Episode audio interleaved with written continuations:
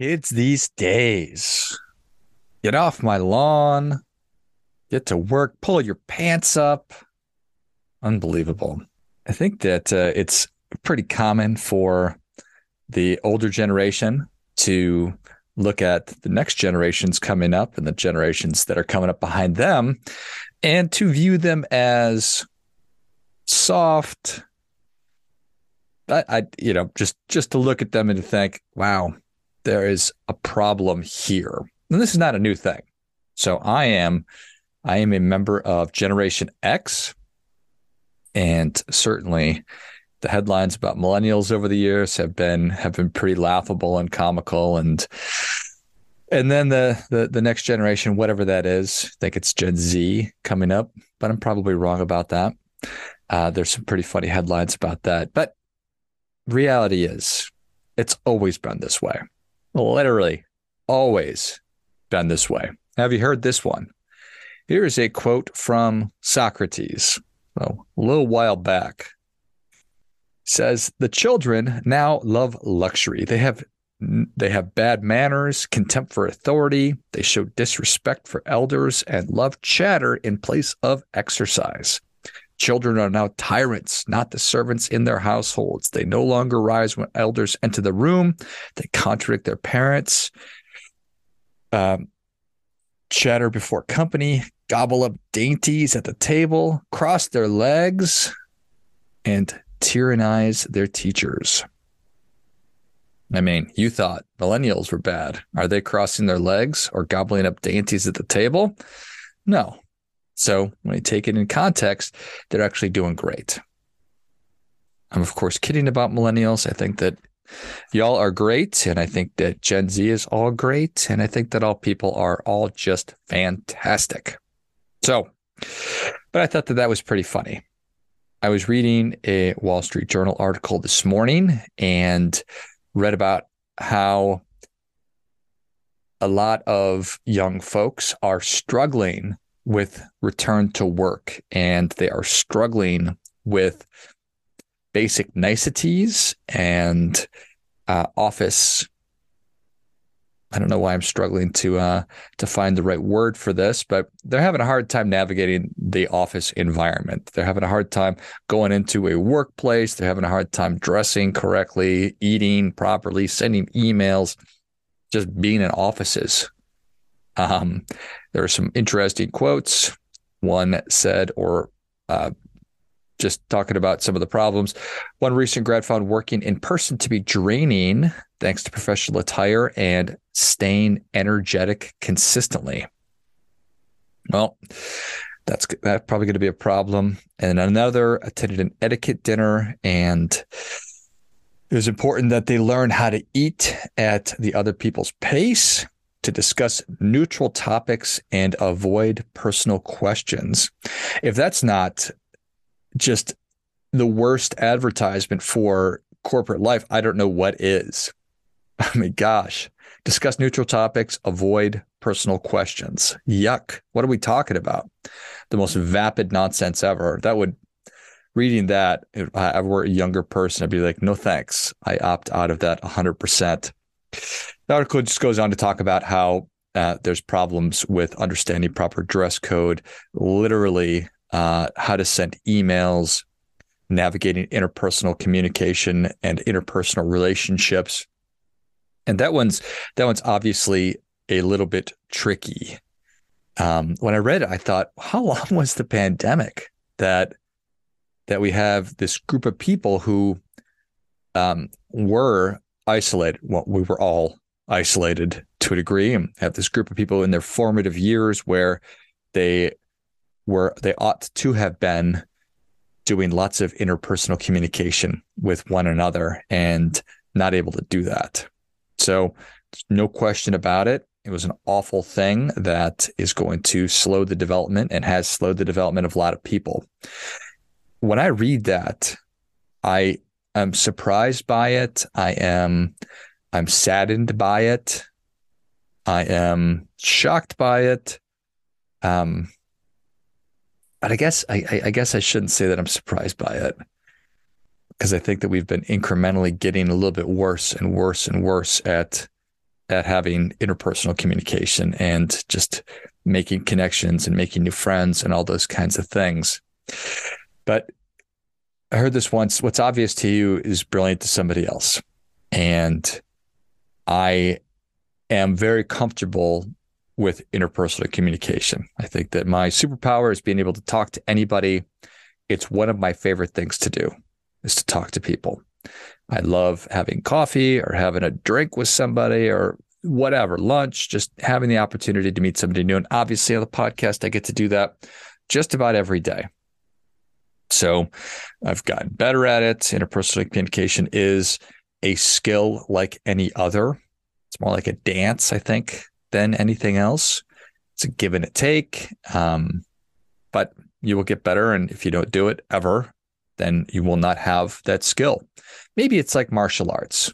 Look at me and my all my all my analogies this morning.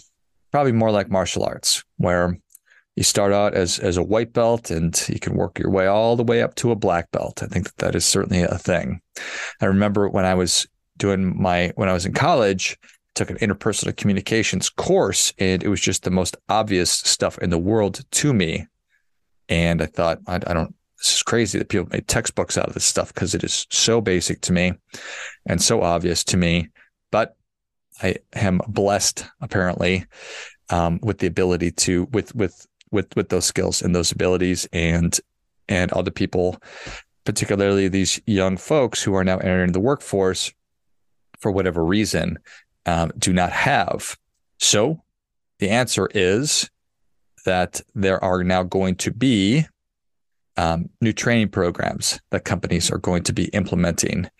And they are going to be teaching people how to handle conflict, how to have um, and navigate inter office relationships, how to um, make eye contact, how to introduce yourself, which again seems really obvious, but not necessarily obvious or not practiced. Perhaps that's the best way to put it. Just because you intellectually know and understand something doesn't mean you can actually put it to work. You can read all the karate manuals in the world, but it's a different thing when you're actually doing karate with another human being. So you could read all the all the texts or take all the courses in how to have a business lunch or how to ask somebody out on a date or how to introduce yourself, whatever. But until you actually do it, that's a whole nother whole nother thing. So I am talking myself into the value of these courses as I am talking. So uh, I think uh, I think it's I think it's really really an interesting thing, and there are big problems with um, with expectations as well, um, and this is also and a really important part of I think human relationships that this article highlighted was that a lot of, a lot of teachers are are bemoaning the fact that students will just relentlessly uh, email them and contact them even uh, over the weekends and holidays about things that they want or things that they need. And they appear to be in a lot of circumstances really blind to different expectations. So when you take a big step back, I think that these are some of the most important things and some of the most important skills that we can learn, know, get better at, which are interpersonal communication and then properly setting expectations for a relationship. Because if we do not have proper expectations in our relationships, that's when things do go sideways. That's when people get let down or they get frustrated, they get mad. So being really upfront with what the expectations are, with what next steps are, with are we on the same page here? How do you like to process information? That is a really, really, really valuable skill to have and not at all obvious. So, managing expectations um, on the front end, managing expectations while you're having a conversation with people and gaining permission along the way, and then figuring out what next steps are at the conclusion of our interaction where do we go from here kind of a thing. And if you're not comfortable having those kinds of conversations, because that can be comfortable, that can be an uncomfortable thing, well, just know that the more you do it, the better at it you will be. So I think some really kind of some greatest hits in terms of how to become a better interpersonal communication, a better interpersonal communicator. Number one is that you have two ears and one mouth, and that's for a reason. So at some point, you're going to have to talk, but there's so much power in asking a good question because when you ask a good question and you actually listen and give the person the opportunity to respond and answer your question, um, there's so much wonderful things. There's so many wonderful things that are happening there. Number one, you're doing a good job listening and you're becoming an active listener. Um, and number two, people find people who are interested to be interesting. So if you want to be interesting, be more interested. So, having the right questions to ask, having topics ready to go or prepared in advance will help you to be more comfortable. It'll help you to be more interesting and it'll just help you to be a better communicator. People will like you because you're asking questions. You are interested. If you're just asking questions and then tuning out and not paying attention, well, that's not going to get it done. You need to give somebody 100% of your attention. I believe and know that one of the greatest gifts that we can give to anybody is our complete 100% undivided attention. So we do that by answering good questions, ask, asking good questions and listening to the answer. So when you ask a question, it also allows for you to take a little bit of a break. If you are uh, nervous when you are having conversations with people, or you are whatever the case may be, when you have a question ready and you can ask, it gives you a minute to catch your breath a little bit, um, and just you know, hit the tennis ball over the net to the other person and let them and let them play for a minute. So if you want to be interesting, be interested. Um, a couple of different topics that you can just keep in the back of your mind. And for our HR listeners out there, you may uh, have grievance with me on these, but that just is what it is. Uh, essentially, the opposite of what that dinner table etiquette or business etiquette dinner was all about discuss neutral topics and avoid personal questions. Well, we don't need to ask people about uh, the most personal aspects of their lives, but we can ask them whatever city that you're currently in.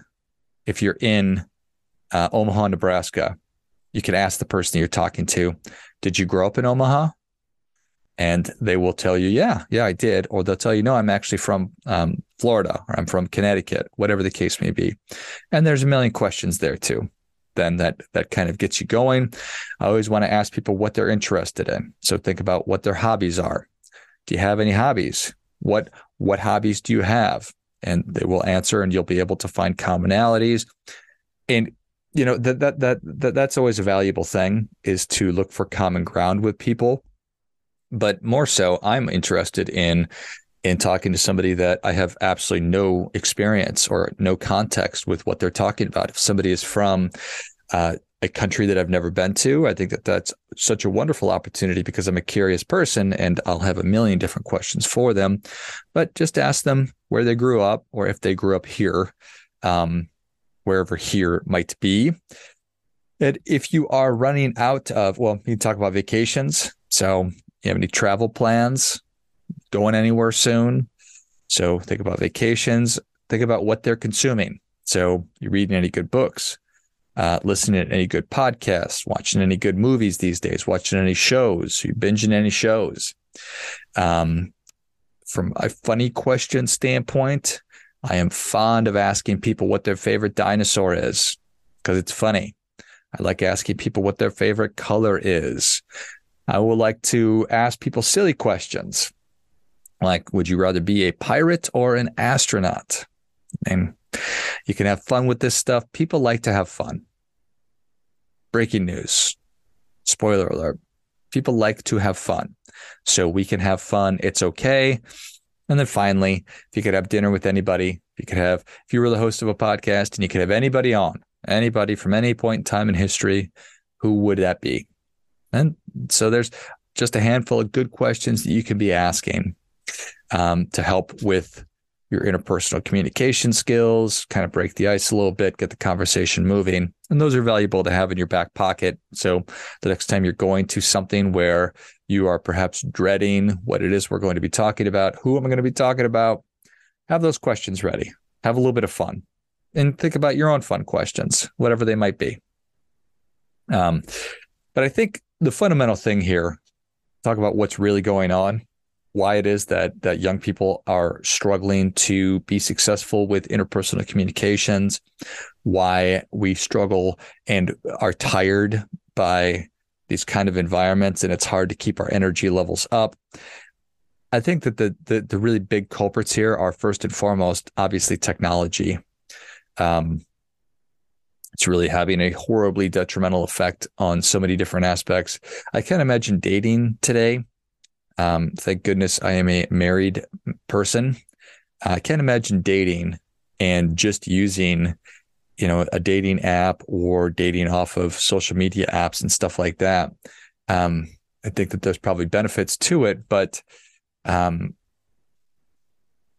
it's going to be. Um, I, I fear that we're going to lose the ability to walk up to and be able to strike up a conversation with people. And that's true for a lot of reasons. I think that we have, on top of technology, we've also caused everybody to walk around on eggshells and to be nervous about walking up to strangers and talking to them. We are nervous and have created a culture of awfulness where if you say the wrong thing, that you will lose your livelihood, you'll lose your friends, you'll get canceled, and all this other bullshit. And I think that's really, if I were really to think about why people are so reticent and so uncomfortable with interpersonal communication, with interpersonal interaction, it's because we have allowed this culture of awfulness to proliferate and to grow and we dogpile on people when they make a mistake and we virtue signal and call them you know bad people or bigots or we call them racists or whatever. And you know it's impossible to know what's in the heart of anybody else but we need to give ourselves grace to be able to have conversations of all different kinds but not to be terrified that the wrong word, if my mouth makes the wrong noise and that comes out, um, that my life is going to be over. I maybe took this one a little bit too far, but you get the idea here. Um, start at the beginning.